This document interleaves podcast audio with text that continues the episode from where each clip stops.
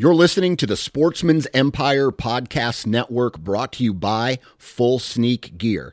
Check out their entire lineup at fullsneakgear.com. Also be sure to check out our entire stable of podcasts at sportsmansempire.com. New from Moultrie Mobile, the Feed Hub offers first-of-its-kind cellular connection and control for nearly any spin cast feeder on the market. When used with the Moultrie Mobile app, you can monitor feed and battery levels, run feeders on demand, receive alerts when feeders are clogged, and remotely adjust feeding times.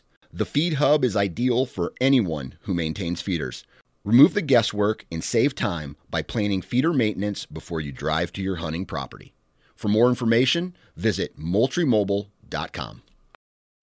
Think you know the Brooks Ghost? Think again. Introducing the all-new, better-than-ever Ghost 16. Now with nitrogen-infused cushioning for lightweight, supreme softness that feels good every step, every street, every single day. So go ahead, take your daily joyride in the all-new nitrogen-infused Ghost 16.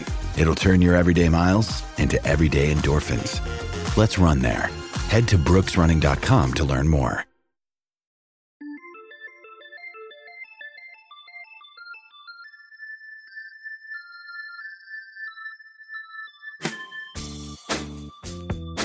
Welcome back to the Nine Finger Chronicles podcast. My name is Dan Johnson. I'm your host. And today we have a really interesting podcast with a gentleman named Timmy Langley from Bear Archery. Now, today we're going to talk about bows and details, engineering behind these bows. Timmy is an engineer, and he's going to go in detail, which I find very interesting, about what makes a good bow, and what makes Bear, I guess all the details behind Bear and what makes their bows tick the way they tick. We're going to talk about axle to axle length. We're going to talk about brace height. We're going to talk about limbs. We're going to talk about risers and everything else that goes into a Bear bow. We're going to talk about design and the engineering as well. So you're going to get a lot of detail in this particular podcast. So without further ado, we're just going to get right into it. All right. On the phone with me now is Timmy Langley of Bear Archery. How's it going today, Timmy? Oh, it's good. I'm looking forward to it. Good. Now, before we get into the details and start talking about Bear bows, I always ask everybody this: how did your hunting season go this past year? Well, I was able to harvest a buck, first one in about 3 years, so it was a long time coming. Right at a Pope and Young 8-pointer, and then I killed a few does. I usually don't have too much trouble killing does, but getting something with horns was pretty nice this year. I think that's a problem a lot of people have. Yeah. What state do you spend a lot of your time hunting? I have a family farm in Kentucky. I actually live in Indiana, but I do most of my hunting in Kentucky. So they've got pretty good seasons, you know, for bow hunting. A pretty long season comes in a little bit earlier than Indiana even. So I'm a little bit lucky that that's where I get to hunt, I think. So. Perfect. Well, why don't we kind of get into it? But before we start talking about the nuts and bolts, why don't you tell us a little bit about who you are and what you do for Bear, along with a little company history? Yeah, okay. So obviously, my name's Timmy Langley. Currently, I am the design engineer supervisor for Bear Archery. I've been with the company for right at a little over 5 years. Got hired in as a design engineer, and just kind of worked my way up. But went to school for mechanical engineering, and lucked into meeting the right people, I guess, to get into the outdoor industry, and here I am with Bear. So Bear is actually owned by Escalade Sports.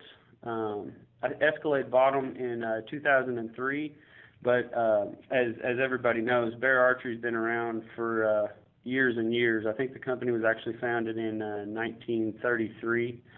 So one of the older bow companies, and got a lot of heritage behind it, and I'm proud to be working for them. Perfect. I really like having someone who is an engineer on the show. And the reason I say that is because I really like it when I can ask the question why, and you can provide me with details and maybe some numbers and statistics to back some of those answers up. So let's get. I'll try to. I think you're going to be just fine. If you deal with the bows every day, I think you're going to be just fine.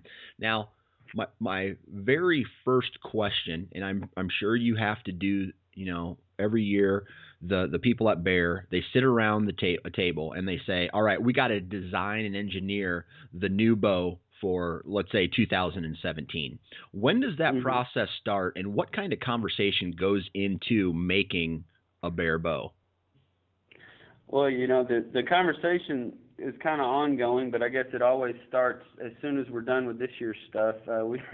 We've got kind of tight schedules and short timelines to get stuff done because the archery industry, everybody wants something new every year. So, but the way it's driven at Bear is we have product managers that kind of do a little bit of market research and kind of follow the trends of the market, and they kind of develop a want list, a need list for our line. And they will then come to the design engineering group and work with us and, you know, come up with stuff that's feasible, where are we lacking, what bows have been in our line long enough that we need to kind of refresh them. If there's something out there that it seems like consumers want and then we don't provide, what can we do to get into a situation where we will provide that for people? So the whole design process kind of kicks off as soon as we're done with the previous year's things. We usually try to do, you know, a few bows every year because we do have such a broad offering of bows that we can't just do one a year and keep up. So I don't know if that covers everything you ask or not. What's on that need and want list that the market research team brings to you every year?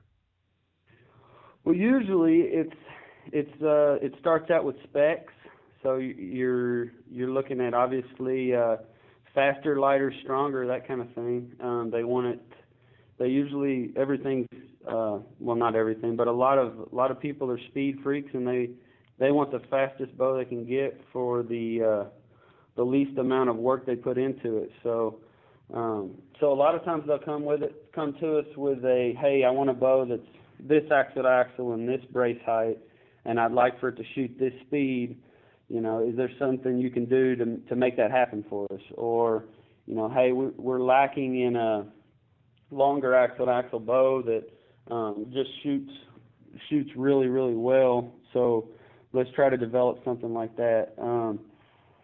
You know, the product managers are kind of have input all throughout the year, though. So if something, say in our line, something changes to where the market seems to start going to like a longer axle-to-axle bow, and we've been developing, say, a really short axle-to-axle bow, they can come in and be like, hey, we're kind of projecting that the trends are going to go a little different direction. So if time allows, sometimes we get to work on altering our designs to accommodate what they want us to do right in the middle of the design process.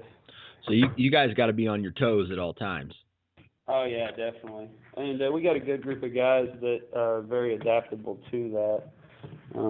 But it's been fun. It's a fun industry to work in. And it's not just product managers, you know, keeping up to date on the market.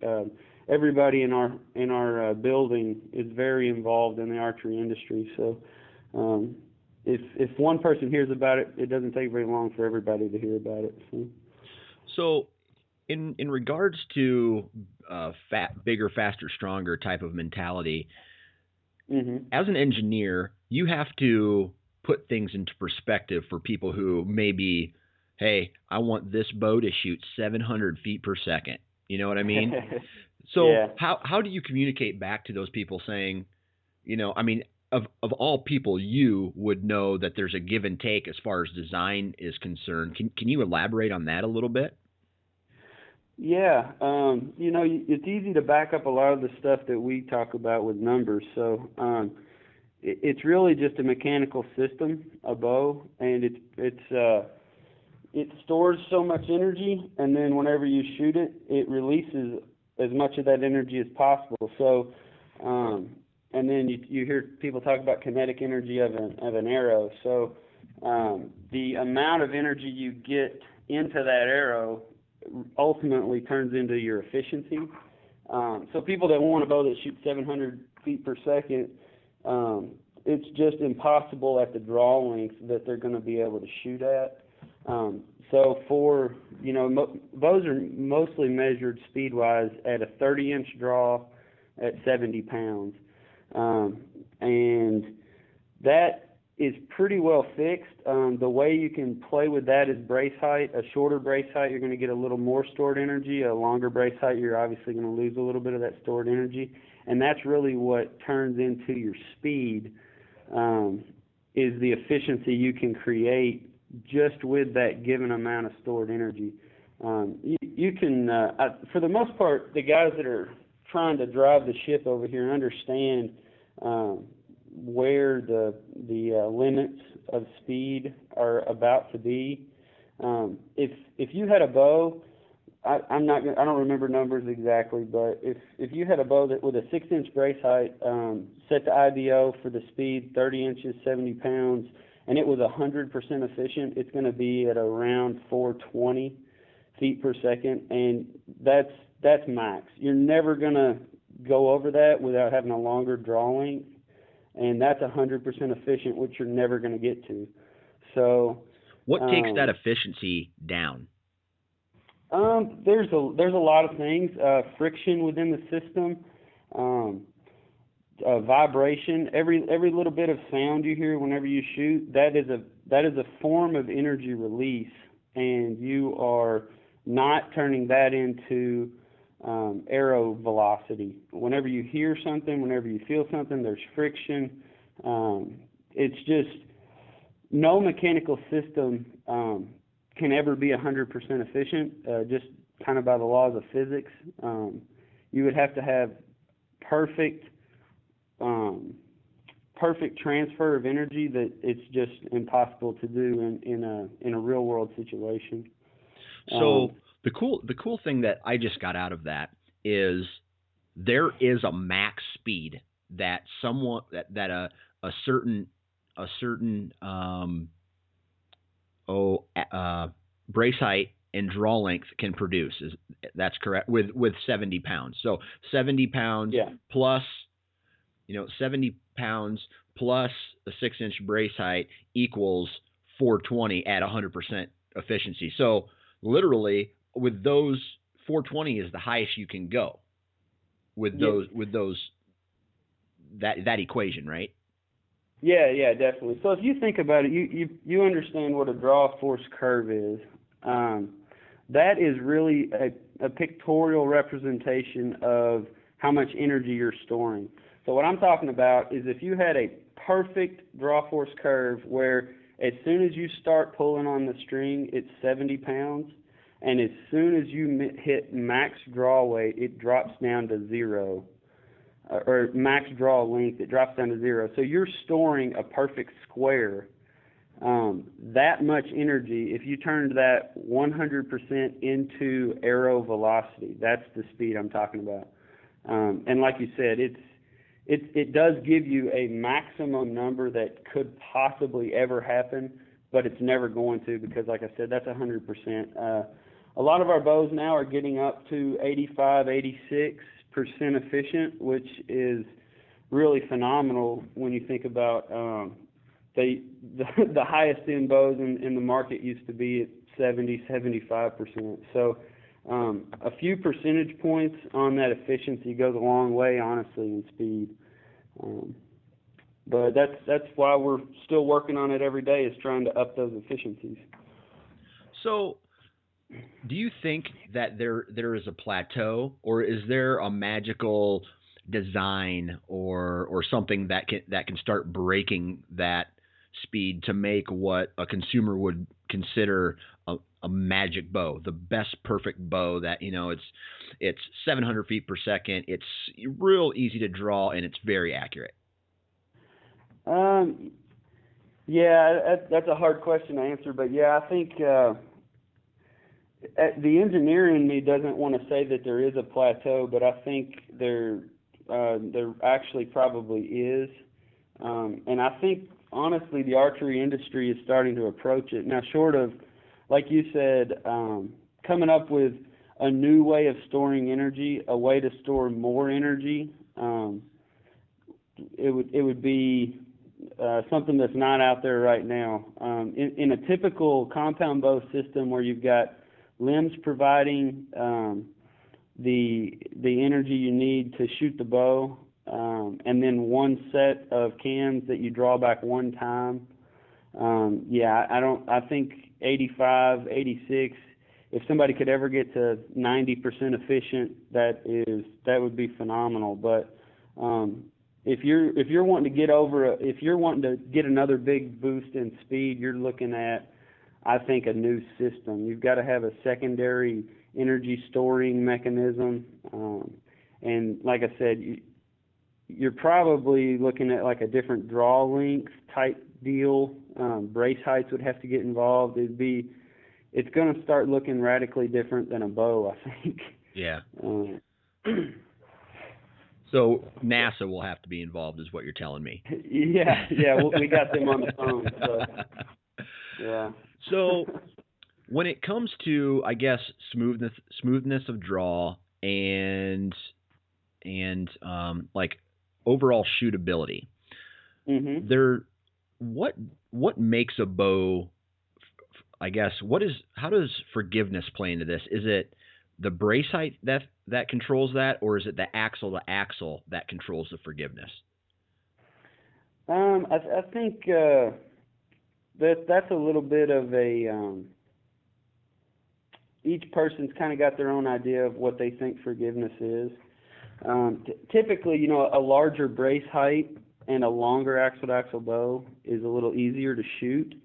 People say it has forgiveness, and that's a term that is typically used, but the way I think about it is it's just easier to shoot. And it's easier to shoot because, say, on a longer brace or a longer axle to axle bow, you just have a better string angle that's going to fit your face better, and it typically is going to weigh a little more. Most people don't realize that, but a little bit heavier bow actually shoots a little nicer. There's a lot of things that go into that long riser to make it a stable platform that translate into a very shootable bow. Then the brace height too.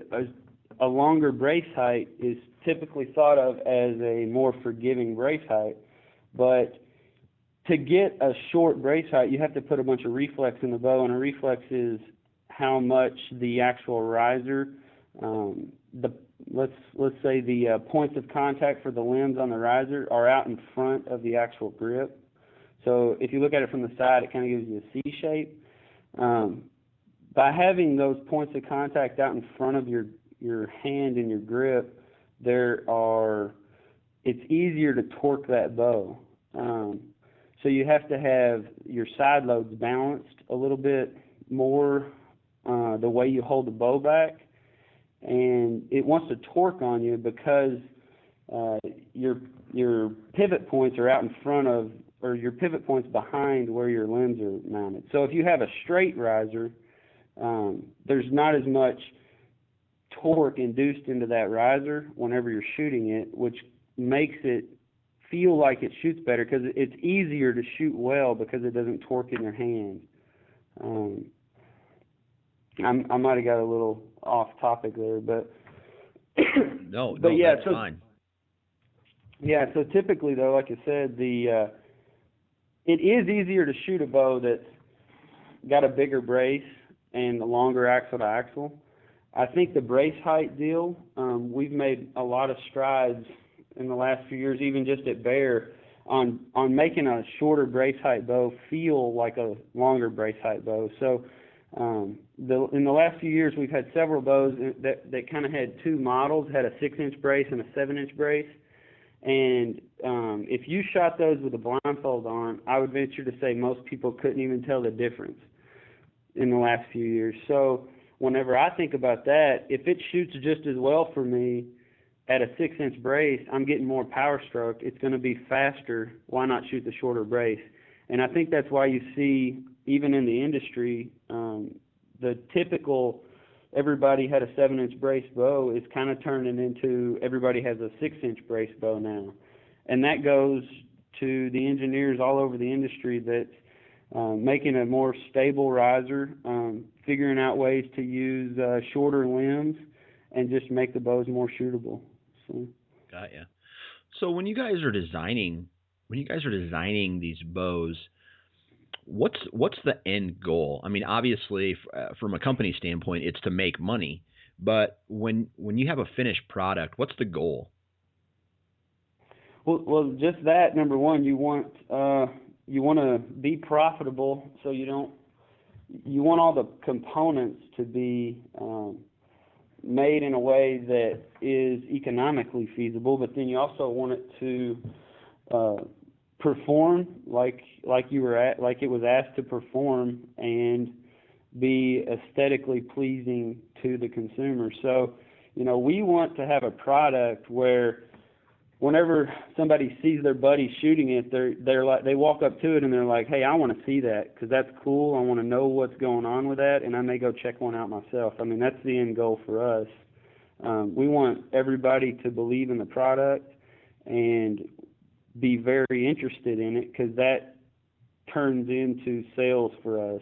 And like you said, I mean, that is the real end goal, is selling as many as we can and getting people behind the brand and behind the product. And I think we've done a good job in the last few years of doing that.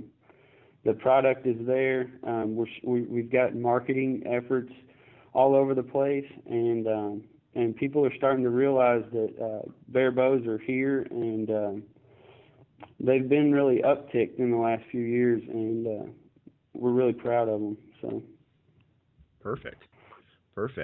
So speaking of that, let's get into some of the bows, and we'll talk a little bit about some of the specs in your product lineup. What bow is new for 2016? Okay, so we had a few, but what we would call our flagship would be the Escape. So this bow is a 350 feet per second bow, weighs in at 4 pounds, has a 6-inch brace height, and is 32 inches axle to axle. And it's right there in that sweet spot of what most hunters are kind of using right now, is a 32-inch axle to axle, 6-inch brace bow. It's got the same stuff that we've been using for the last couple years on it. It's got our Bear hinge guard. It's got the bidimensionally adjustable string suppressors, which is something you'll notice on Bear bows and no other bows, because that's some of the technology that we've developed. It makes a huge difference to have the extra suppression for the string. This bow actually has the H15 hybrid cams on it that comes with an optional limb stop. So you can fit the bow to your shooting style. And it actually comes in a few colors too, just kind of like we introduced a couple years ago. So you can get it in sand, olive, shadow, and real tree extra green.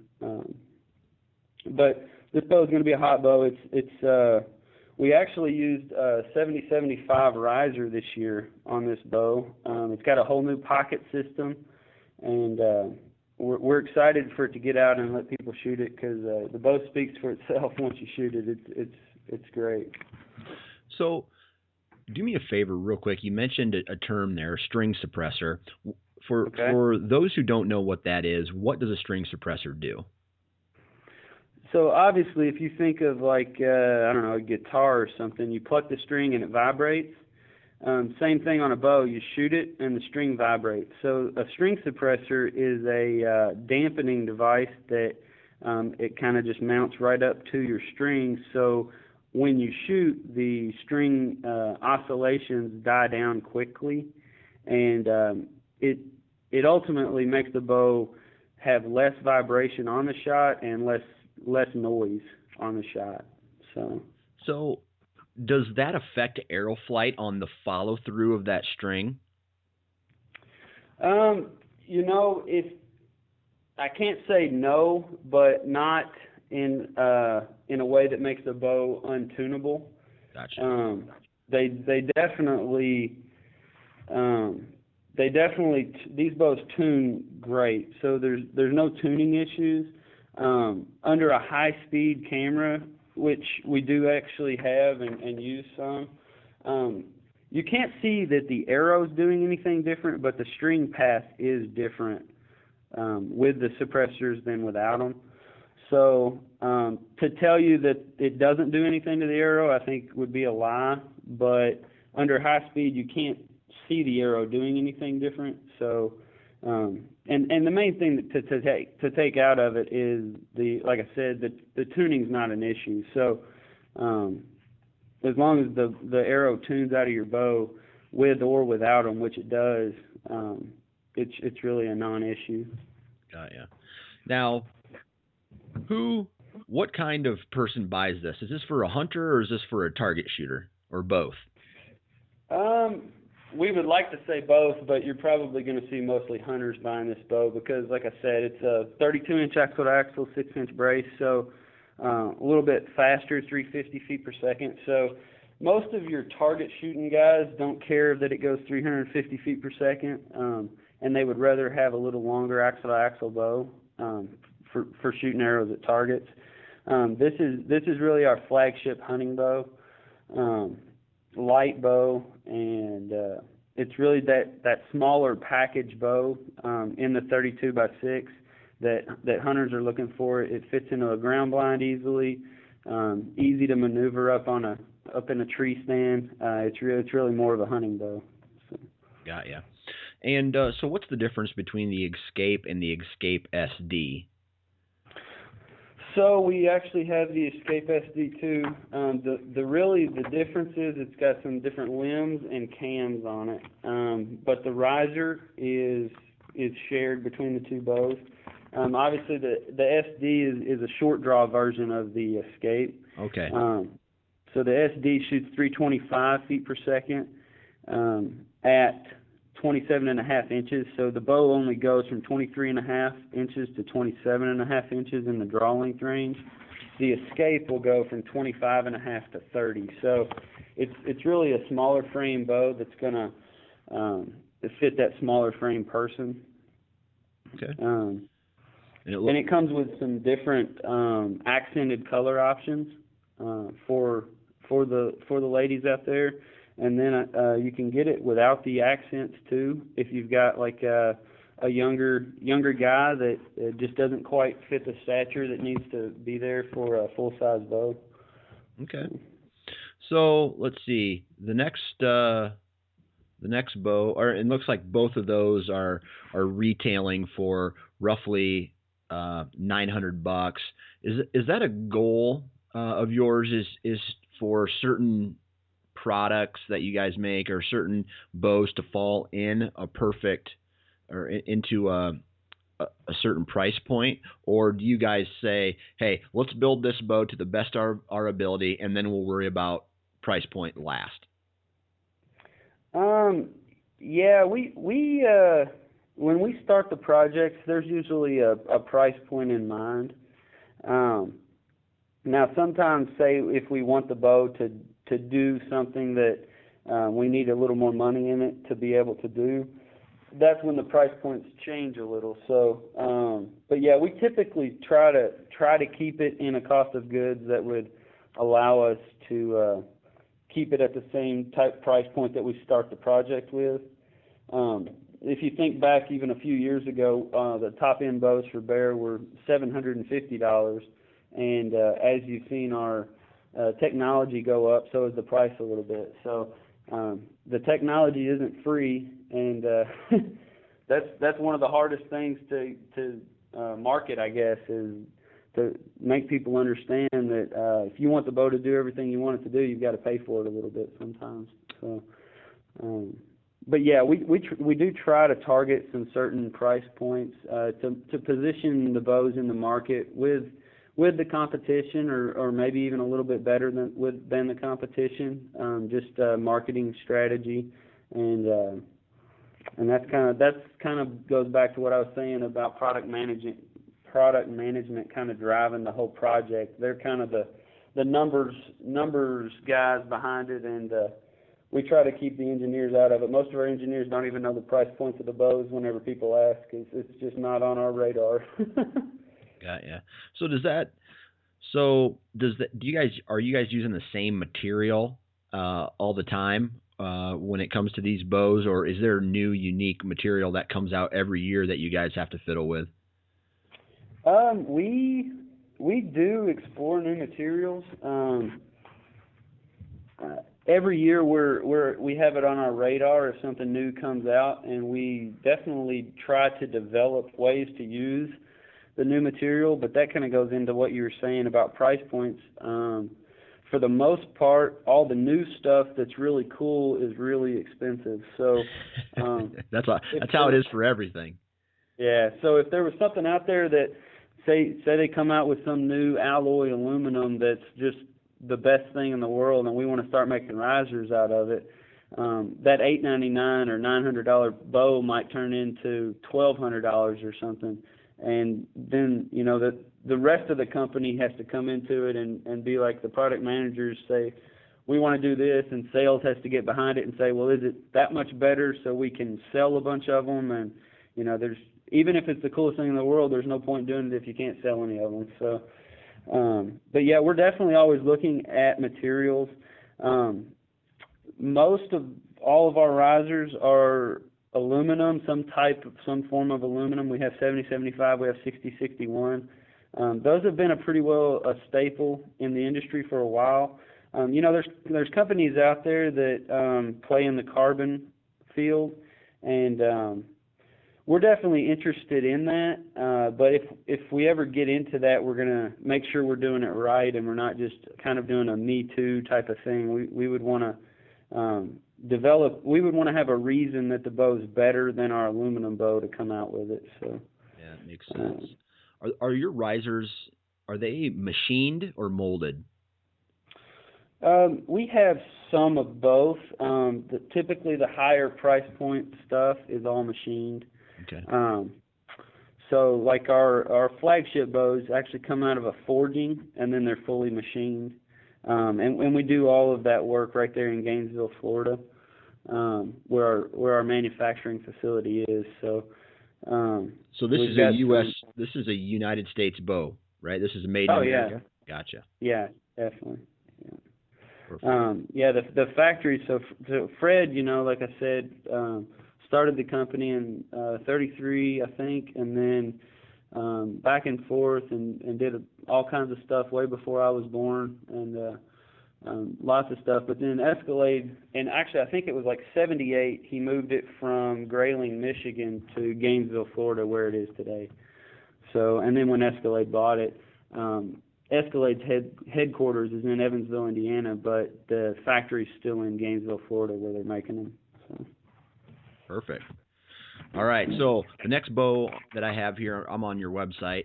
The next bow is the BR-33. Do you want to talk about that one? Yeah, so that one is still what we would call a flagship bow, but you can kind of see from the specs it is a little different bow than the Escape. So the BR-33 only IBOs at 330 feet per second.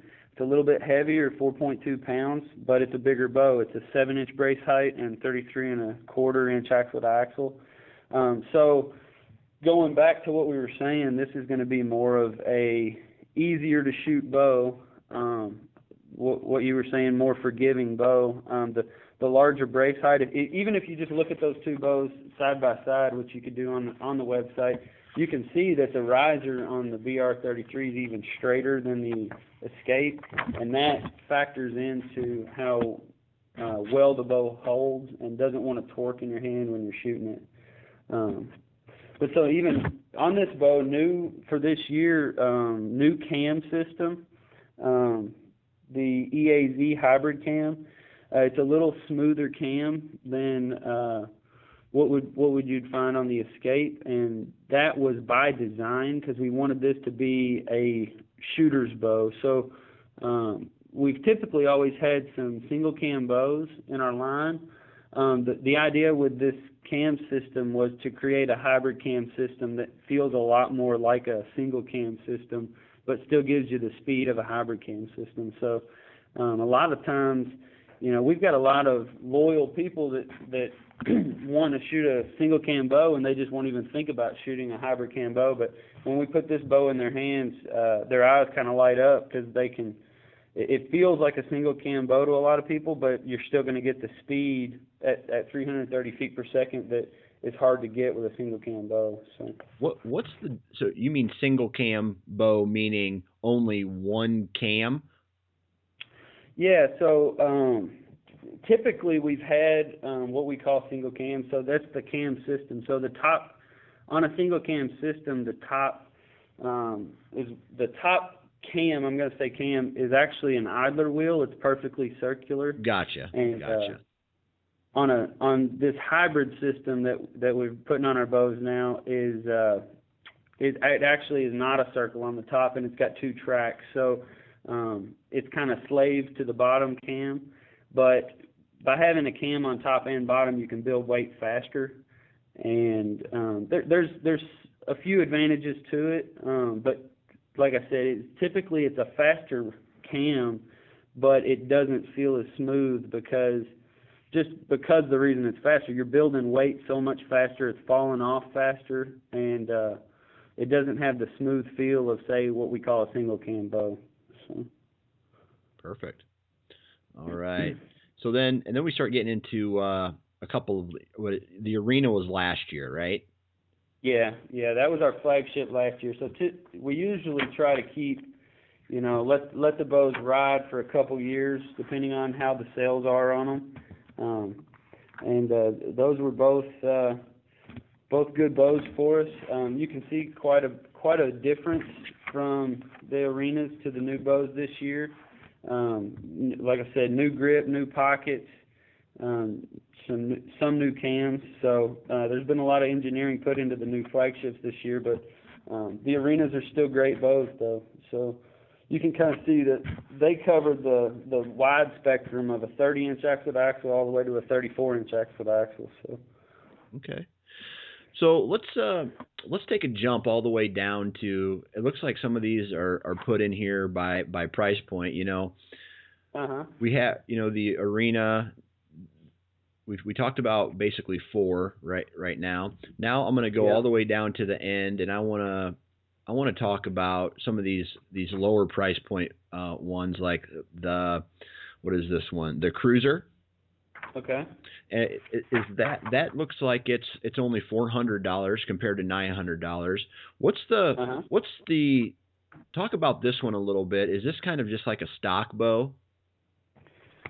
This one is actually like a highly adjustable bow. I'd probably label it as more of an entry level. You can buy this for, you know, your 12 to 13-year-old kid, and it'll go from 12 inches to 30 inches draw length, and actually all the way from 5 to 70 pounds. So as your child's growing, this bow can grow with them. Or if you're already an adult and not really into archery and not real sure that you're ready to spend $1,000 on a bow, this can get you shooting in a hurry. And like it says on there, it comes with the RTH package, it comes with the rest, sight, quiver, everything you need except for the arrows to be shooting in your backyard. So this bow is is really going after a highly adjustable market. Okay. So which one of these bows, of all the bows, and you can even include some of the ones that we haven't talked about, would be perfect for someone who is just getting into archery, but, you know, wants to take bow hunting seriously or archery seriously, but they need a good bow to start off with? We just hit on one that would be a good one, that Cruiser. A lot of it can even go into the actual person. So, like, this year we came out with what we're calling the Cruiser Lite, which is going to be a really hot bow for us. But it is not a toy, but it is a kid's bow. It is a small stature bow. It's 27 1/8 inch axle to axle. Comes in a lot of colors. But it fits the people that it's designed for. So if you're small framed, if you're a kid, this is definitely what you want to look at. So like the Cruiser, you know, goes down to 12-inch draw length, but the kid that's going to fit a 12-inch draw length is probably not even as tall as that bow is. So that's kind of what we went after with the Cruiser Lite. So for kids, I would point them toward Cruiser Lites and Cruisers, depending on their stature. For adults, somebody trying to get into it, it would be hard to look past our Marshall single cam at the price point that it is available at. But what you're kind of getting into there is, does the 23 to 30 inches fit you on your draw length? That's a pretty big range. So for the most part, that's probably going to. A single cam bow like that, there's no timing issues. So if you're new to archery, you don't have to worry about the bow coming in or out of time. And like I said, single cams typically have a smoother draw cycle. So if you're new to archery, you haven't built the muscles yet that you're going to need to shoot, you know, 40, 50 arrows a day, a bow with a smoother draw cycle is going to be a better choice for you, I would say. And then all of our bows below, like our flagship level bows, are available in these RTH packages, ready to hunt packages, with Trophy Ridge accessories. We actually own Trophy Ridge as well, so lucky for us, we get to put some of the best accessories on these packaged bows and be proud to be selling them like that. So I think that would be probably my suggestion would probably be a Marshall for somebody brand new to the archery industry and just trying to get into it. And then like I said, it kind of goes into your price range too. It's what you want to spend. You know, typically we see that people either buy like an entry level, low price point, low as they can, or they step up to a flagship model. We have the Tracks that I don't actually know the price point. It's probably $649 with the package, something like that. Yep, that's what it is. That is almost as good of a performing bow as some of our flagship bows. Doesn't have some of the bells and whistles, doesn't have the hinge guard, doesn't have a couple little things that turn our flagship bows, you know, up a little bit.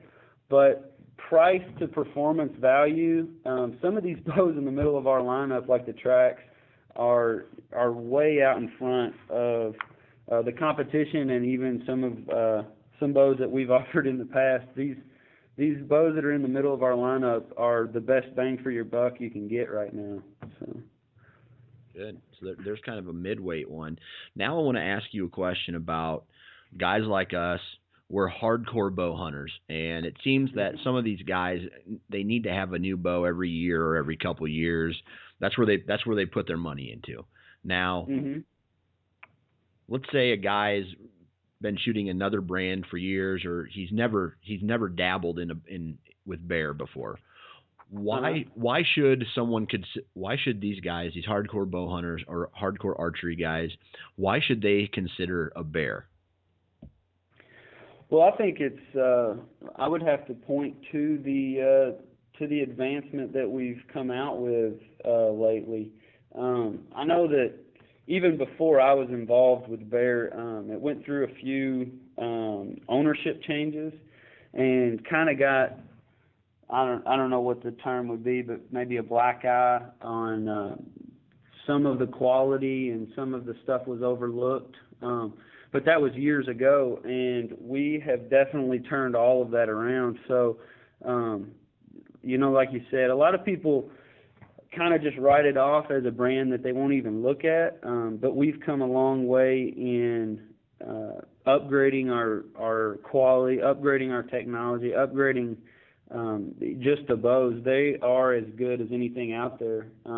I don't tell anybody that they should go buy our bow, but I tell people they should go shoot them. So if you shoot it alongside any other flagship bow out there, it's going to perform right at or better than all of them. And if you're truly not biased toward anything, and you're shooting something for the feel of it, and you're shooting something for the quality of it, then there's no reason not to look at Bear as a potential bow that you would consider buying. And I think we've come a long way, and I think we've got a lot of people starting to realize that, that the bows are, the technology's there, the bows are there. They're as good as any bow out there when you shoot them. We've just got to get people in the doors to shoot them. So, and then we still have a few things that set us apart, you know, patented items on the bows. Like I said earlier, the dual suppressors, you're only going to see that on a Bear bow because it's some of the technology that we own. And then even if you step down into some of the package, like I said, we are Trophy Ridge as well. So whenever we put a package together, it's got quality quality accessories on it, which sets our bows up even better than other companies out there. So there's several reasons to get people to shoot them, but like I said, once they shoot them, that should make the decision for them. If you shoot it and you can't shoot it worth anything, then it's not the bow for you, but at least shoot it and see how it shoots. So. Nice. So I know, you know, the ATA show just got over, and you guys just, I don't know, when did you release the Escape? Was it at the ATA show, or was it before the season started? It was before. Typically yearly, we try to release our product October 1st. And I don't know where that came from. That's just ever since I've been involved in the company, that's kind of been the thought. I don't know if it goes into having it on the shelves a little bit for the season for people to see. One thing cool that we've done that maybe even a little bit behind the scenes is the last few years we've done a preview program to where certain dealers can sign up to be involved in this preview program, and we bust our butts to get a bunch of bows new for the year built and shipped and at their door when we release the bows. So, you know, a few years ago it was, hey, here's the bows, you can look at them on our website, but you're not going to see one for, you know, 2 or 3 months because they're not going to ship for 2 or 3 months. We've really came a long way the last few years of getting our bows done earlier so we can get them shipped earlier. And by the time we get to the ATA show, it seems like most of our dealers nowadays have already seen the bows. They seem excited about them, but they're like, hey, I've got them at my shop. I've already shot them. Let's sit down and write some orders. So right. Kind of a good deal for us.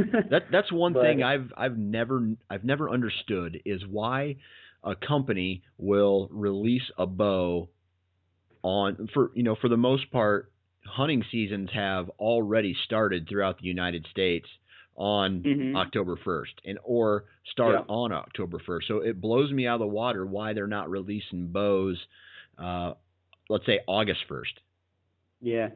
Yeah. And I think, I am not really the one in charge of that at our company, but I would not be surprised if in the future some of that is addressed and you start seeing a little bit of a change throughout the industry. I know we've had internal discussions about that too, And as of right now, I would say that it's just kind of a that's how we've always done it type thing. That's when a lot of the other companies do it. It doesn't make any more sense because more people do it, but that's kind of the reasoning I have as to why it is like that right now. That's right. But like you said, there's definitely could be some times of the year that make a little bit more sense. And even kind of getting off topic a little bit, but even with some of our other brands, you know, we have Trophy Ridge and we have Cajun Bow Fishing, and we try to release all those at the same time. But those are different sports sometimes. You know, the bow fishing is more of like a spring-summer type thing, so we've had the talks of does it make more sense to release that at a different time of the year. So I don't know what the future holds for Bear, but I wouldn't be surprised if someday that there could be some shifts in when the stuff is actually released. A lot of it goes back into making the money and when the sales are and when the retailers want the stuff. But like I said, all that's above my pay grade. I just kind of do what they say. So you got any insider information for us from Bear as maybe what's coming down the pipeline? Oh, you know, I can't talk about any of that stuff. Oh, boy.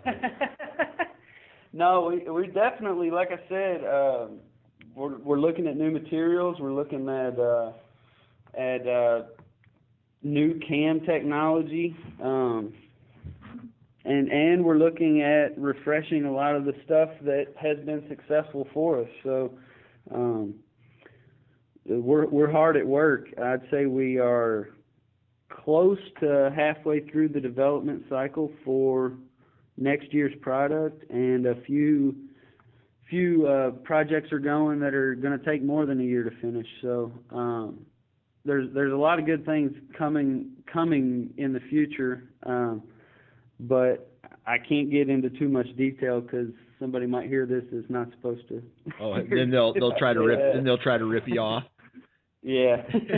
Well, even within our company, you know, we want it to be a surprise whenever we release stuff too, so there's a buzz about it and causes people to be interested in it. So perfect.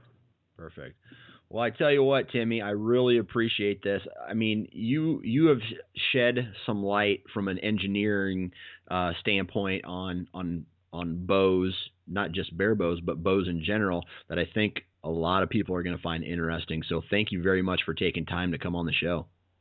Yeah, no problem. It was my pleasure. And if you guys ever have any other questions, just feel free to look us up. Check out our website, and it's always there. So yeah. So we're the last question I have for you is if people have more, you know, want more information or have questions about your products, where can you send them? Well, like I said, we have a couple brands, but BearArchery.com would be the place to start. It has all the products on it. There'll be links to some of our Trophy Ridge and Cajun bow fishing. We have active Facebook pages. You can check it out on Facebook. Just search for Bear Archery and you'll find it. And even on the BearArchery.com, there's a dealer locator. You can just put your zip code in and it'll tell you the closest place to go check them out. So everybody is on the internet these days, and that's nothing new. So it's pretty easy to find what you're looking for. Just type it in, and it'll tell you where it is. I think you're going to agree that there was definitely a lot of information in this podcast. Thanks, Timmy, for coming on the show and talking about Bear bows. Also, I want to thank you guys for listening. Not a lot going on at the end of this podcast today. Make sure you guys are subscribing in Stitcher or iTunes, and leave a comment. Right now I have 26 5-star reviews. I want to get it up to 100,000 5-star reviews. That would be awesome. Okay, I'm sorry. Anyway, go to Facebook, go to Twitter, go to Instagram, follow, like, click, all that stuff. Tell your friends about this. And also Make sure you guys are following along on the other podcasts like the Hunter Profile Podcast and the Bow Review Podcast as well. So there you go. Another podcast in the books. And remember to wear your damn safety harness.